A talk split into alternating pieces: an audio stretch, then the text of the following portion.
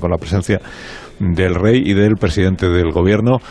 que en las próximas horas o próximos días empezará a decir alguna cosa sobre, sobre Ucrania, digo, más allá de lo, que, de lo poco que hasta lo ha dicho, porque tiene una entrevista esta noche en televisión española, me dicen, con Franganillo,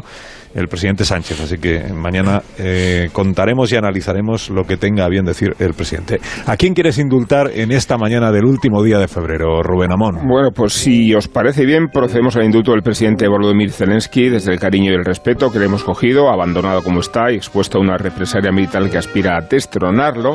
Debe pensar Putin que un cómico es lo mismo que un títere, pero igual subestima la popularidad la resistencia y la reputación que ha adquirido el presidente ucraniano entre los cráteres de Kiev, no digamos cuando se puso el jersey verde. Y cuando quiso significar con la indumentaria una suerte de liturgia castrense, que le sorprende como cabeza visible de un ejército bastante precario de voluntarios y de civiles. Tiene mucho de convencional esta guerra, lo estamos viendo,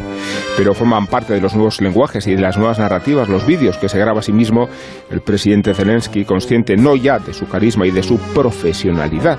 sino del efecto viral que tanto molesta al patriarca del Kremlin. Dice Putin que los rusos están perseguidos en Ucrania y que hay que desnazificarla pero este falaz pretexto intervencionista se desmorona delante del propio Zelensky, porque él mismo forma parte de la minoría rusa y porque es de origen judío, aunque no se declare practicante. Tampoco hizo la carrera militar y se ha visto ahora como comandante en jefe de las tropas ucranianas. Puede que le hiciera ilusión a saberlo a su abuelo, que fue oficial del Ejército Rojo durante la Segunda Guerra Mundial, aunque no creo que Semyon Ivanovich Zelensky, así se llamaba el antepasado, entendiera la ferocidad con que Putin parece dispuesto a desencadenar la tercera.